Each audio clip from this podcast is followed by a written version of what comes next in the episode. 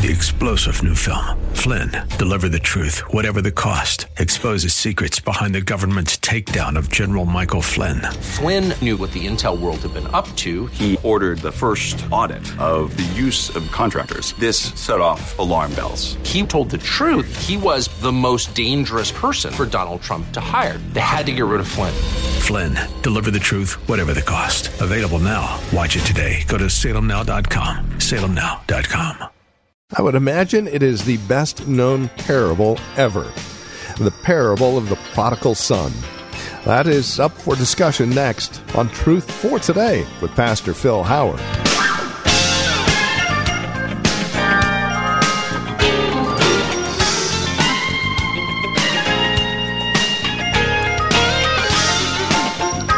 Our series is simply entitled Parables of Luke.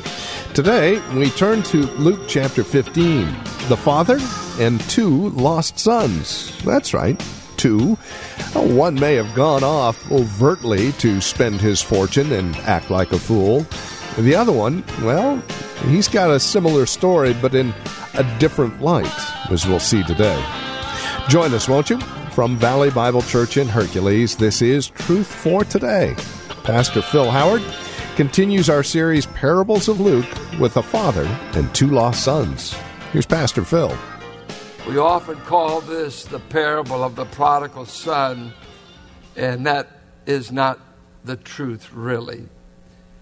This is the story of a gracious father and two rebellious sons. The context of the story you must get all the way back to chapter 14, Christ is saying, I will have a meal with people you despise the lame, the blind, those in the highways, the byways, uh, the undesirables.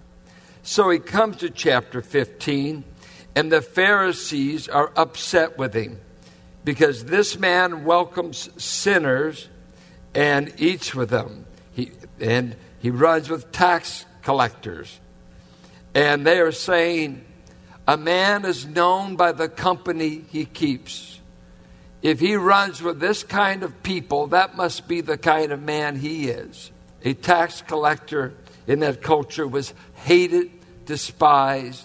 Uh, he worked for the Roman government, oftentimes was a Jew, so he's taking money on the side, robbing his own people with a foreign army in their country. He was despicable at the lowest of the low when it came to social skills. The Jews hated them. Sinners, sinners were Jews who lived in the land that they were called the am ha'aretz, people of the land who did not keep the religious observances. They were just around, but they had no regard to Judaism and according to the law. They did not live by that. So, in the midst of this, Christ is having to defend his pursuit of the lost. Now, let's say something here. People seldom ever talk about what makes God happy. We seldom we know of his attributes that he's omnipotent and omnipresent. We talk of his anger, his righteous wrath, uh, we talk of those things, but we seldom look at the things that really bring God joy. Uh, to the Greek minds, that is an anathema statement because they taught that what we do here can never affect the gods there because they made their gods non emotive, non affective. You can't affect the God. Our God says, I'm affected by what goes on on the earth. And Christ begins to tell them the things that make God happy. He tells, first of all, about a man who lost one sheep. And he leaves his 90 and 9 to go find that one sheep. And what does it say? Look at verse 7. I tell you that in the same way, there will be more rejoicing in heaven over one sinner who repents than over 99 righteous persons who do, do not need to repent. And the rejoicing in heaven is God the Father. He goes on to tell about a woman who lost a coin, most likely a part of her dowry, very uh, precious. She loses a coin. She seeks it, she searches, she finds it. And then in verse 10, we get the verse In the same way, I tell you, there is rejoicing in the presence of the angels. Now, you notice I didn't say the angels doing the rejoicing, it's in the presence of the angels. Who's in the presence of the angels? The Father. In the presence of the angels, God is rejoicing over one sinner who repents. I love this statement by Henry Nouwen. Listen to what he says God rejoices, not because the problems of the world have been solved, not because all human pain and suffering have come to an end, nor because thousands of people have been converted and are now praising him for his goodness. No, God rejoices because one of his children who was lost has been found.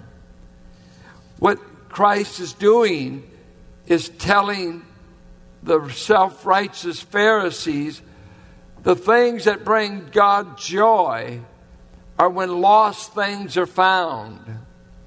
And so far in the stories, everything is ordinary. Well, everybody understands a shepherd that finds a lost sheep. That makes sense. No offense to the Pharisees. One can understand a woman trying to find a dowry. No offense.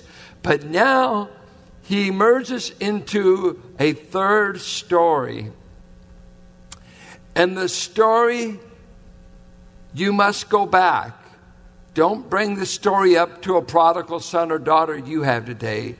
You must go back to what the story sounded like to the audience he addressed. He's addressing the Pharisees, and the story he begins to tell is one full of shame, outrage, unpredictability, and they cannot amen anything about the story he begins to unfold. It's a story full of shame insofar as ancient Near East customs are. Everything about this father and young prodigal is against everything they would accept, they have to be outrageous about it. So, what they're hearing, everything seems to be shameful. And so, I'm going to develop the story with you using that key word because it was a custom based upon shame and honor. You never are to shame a father. To shame a father could bring a stoning. To shame a father in that culture was to be uh, excommunicated from the community. It was not what we're living with today. In this culture, it was to be cast away. The only character they would like in the story was the older son, for that's who they acted like. So let's begin to just develop what he's saying as he's answering why I can eat with sinners, why God has joy Notice he starts the story since it's been read and quoted by uh, Curtis. I'll just pick up verse 11. There was a man who had two sons. The younger one said to his father, Father, give me my share of the estate. This would make the Pharisees gasp. This is a shameful request as I've read background material, nobody in the ancient Near East that they've recorded has ever asked their father for their inheritance while he was alive. Because to request your inheritance in that culture was equal to a death wish. Father, I hate you, basically. I want what you've got, but I can't stand you. Give me my share now. And by custom, the oldest son would get two thirds and the younger son would get the one third. At this point, the father should slap him. The father should call the village elders and they should stone such a man that, in essence, said, Drop dead. I want what you've got. It was an outrageous request. So the boy obviously hates his father and obviously only wants what his dad has, As far as he's concerned, the old man can die. Well, beyond the shameful request is the shameful response of the father. The father not only listens to his request, but he did something that you sure didn't do. You may say to a son, You've got your one third, I'll give you title to it, but you must still work on the place until I die. Then you can liquidate it. But his father granted his wish. The guy didn't want to just work the property, he wanted to divest himself of it, turn it into silver. He wanted the cash for the property. He didn't want to keep the family inheritance. I want money. And the father says, so he divided his property between them. He literally divests himself of it so that they can sell it. Now, what's an amazing thing in ancient Near Eastern culture, the elder son was to be the arbiter in any family dispute. If a younger child was to take on the father, the oldest son, it was his place to be the reconciler, to step in and arbitrate what's right, what's honorable. He's totally silent. Because you see, he stands to gain two thirds immediately himself. He makes, he cleans house on the young son's, younger brother's rebellion. And so dad gives it to him gives him clear title so that he can liquidate the property. And this is what he does immediately. One of the reasons he liquidates it immediately is the village is now in a position to stone him and to ostracize him because the death wish will become known through the village very soon. He gets the money and he runs to a Gentile region because he knows they want to kill him. He has violated the highest order of the day, wishing your father's death. And to add insult to injury, I will liquidate the family inheritance that's been in this family for generations, and I want the money to party with because I would rather party than to be around the old man. It, this is there's utter shock to the Pharisees. They cannot imagine. The coin and the sheep make sense. This is outrageous. This is shameful, to say the least. And so then, uh, the dad, they would accuse him, You're a whippy dad. Where's your backbone? Give this boy a beating. Stand up to him. What are you doing? Taking it. You don't have to put up with this. This boy is a rebel and a rascal but against all custom, never known. I read one commentary said it has never been known in ancient Near East history for this story to have ever happened. It was beyond all cultural norm. It's a shameful, disgraceful story. Everything makes sense until you come to this story. And then the boy, he takes after he divested, he flees the village. He goes to Gentile vicinity in the Diaspora. There was a lot of Gentile occupied land around them. Goes to a place, and notice what it says. Not long after that, the younger son got together all he had and set off for a distant country. And there squandered his wealth. He hadn't earned any of it. But he squandered his wealth in wild living. That's where we get our word prodigal wasteful, dissipated life. He's just spending it left and right on the good time. Now, his brother said he did it with prostitutes, but that was a slanderous accusation. We never are told in the narrative that he was with prostitutes. But he, he wasted the inheritance, went through the money quick.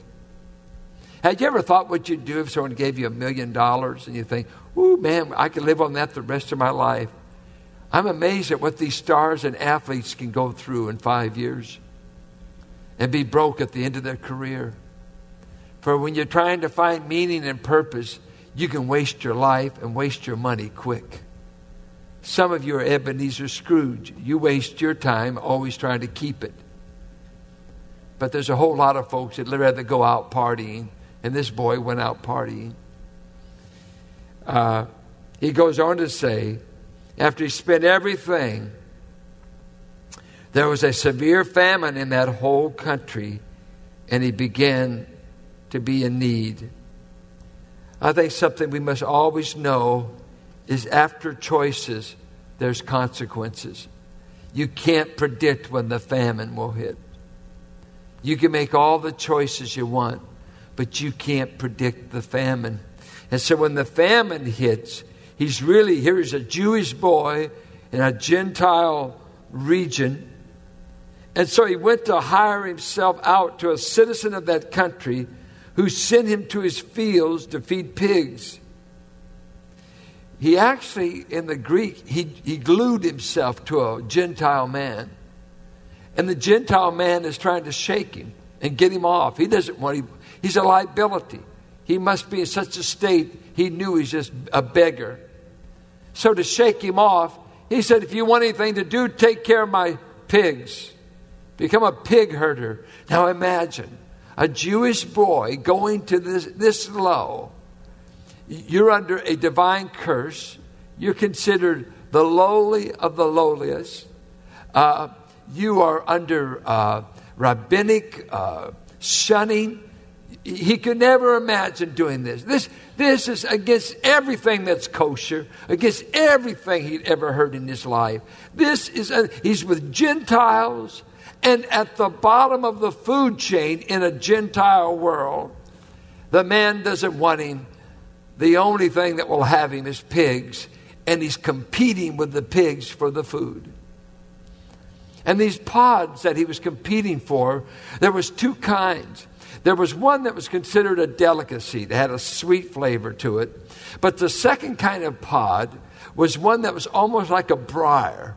It, it, took so many of them to get any sustenance. It was not good to the taste. It was nearly rubbish, but it could sustain pigs. But for a man, he's down there starving. He can't even make a living among the pigs. He longed to fill his stomach with the pods that the pigs were eating, but no one gave him anything. I think this is one of the most pitiful stories of what sin can lead to. Uh, I think Christ is giving the, the worst case scenario of what sin looks like to the Father. It's abandoning the Father's inheritance, abandoning the Father's love, and going to so low you'll do things you never dreamed you can do when you sell yourself out to sin. And in the far country of sin, there's always a famine. And you will become a nuisance even to those in that country. They don't want to be bothered with you. You'll become unlovely to all. No one gives you anything in the far country. It's at the Father's house that you have things given to you. In the far country, it's only famine.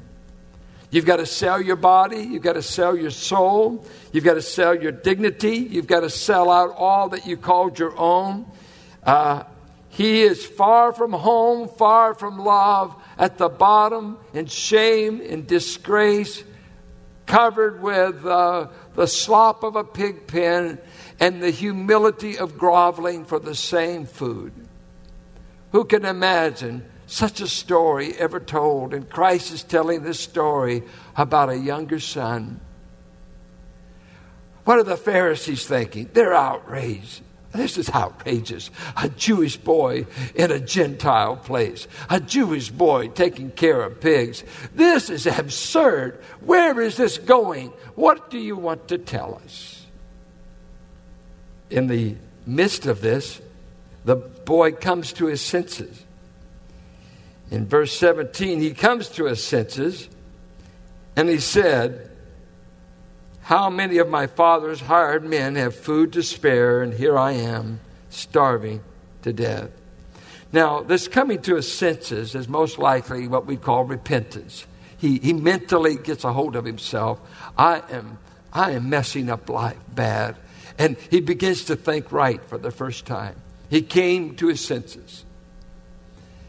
And as he thinks it through, the only thing that gives him comfort is the known character of his father, that gracious old man that gave him his request, that let him divest, turned over the deed to the property. His only hope is not the Gentile country, not the pigs, is the memory of the Father. That's his only hope. And he says, I will arise and go to my Father. And he's rehearsing what he'll say. And I'll offer myself as a hired servant. I looked up these words for servants. They had three kinds of Jewish servants. They had a douloi. We get, we use it in the Greek word doulos, and he was uh, almost a part of the family estate. He was treated like a family member. Then they had slaves of a lower class, and they were subordinates of the bondsmen. They were under these douloi. But the lowest class was a day laborer. He was a man that you only hired for the day. You didn't have to house him. He had no contract beyond 24 hours. He had no rights. He was not a family member. He's a disposable utilitarian tool. He'll be gone tomorrow. Hire him for a day to clean out the garage, and you're done at the end of the day. So the boy's thinking, I cannot claim any rights to come back, but dad needs a day laborer if I could only hire out. And maybe the concept was if I could hire myself out, it'd be the only way I could really come back into his favor. Now, the rabbis are outraged. You see, in rabbinic law, repentance was always based upon restitution. There was no such thing as gracious repentance.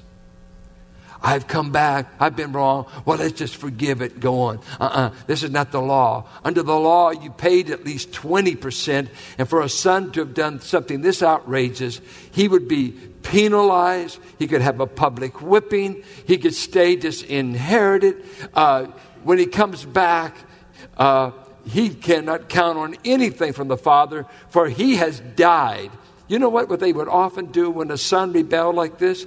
They would have a public ceremony and they would bury the boy. They'd have a funeral for him. They obviously did this in the village. Because the dad keeps saying, This is my son who is dead. We've already buried him. He's out of the family, out of my life. Who knows where he is? We get no letters. We hear nothing. He's dead.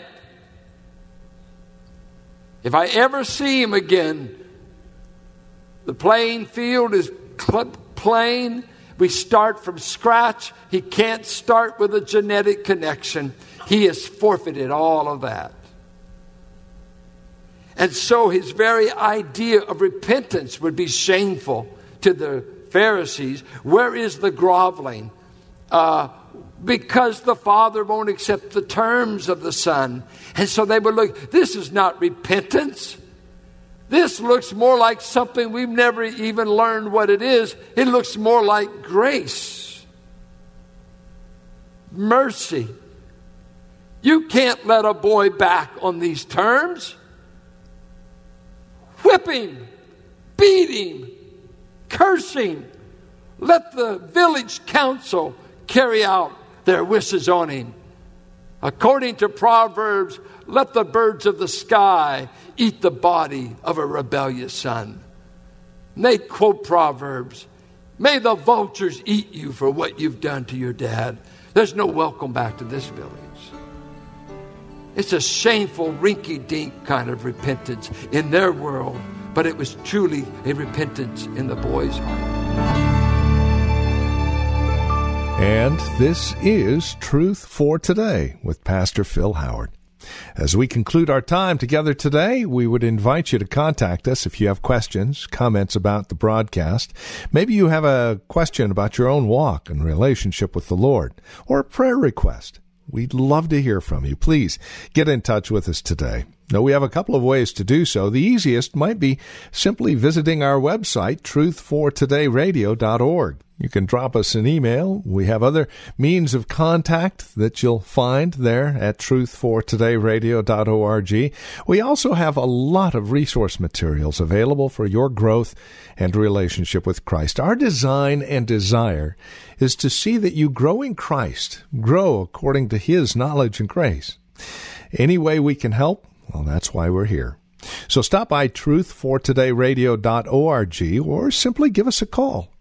855 833 9864. Again, you can reach us at 855 833 9864. Please bear in mind as you contact us that this is a listener supported ministry. As you link arms with us financially, we're able to continue the ministry here on this radio station. Prayerfully consider how you might get involved in the ministry of Truth for Today, won't you? 855 833 9864 or write to us. Our address is 1511 M. Sycamore Avenue, Suite 278, Hercules, California the zip code is 94547. And that website, once again, truthfortodayradio.org. It is a pleasure spending time with you in God's Word. We trust we'll see you next time we get together for another broadcast of Truth for Today with Pastor Phil Howard.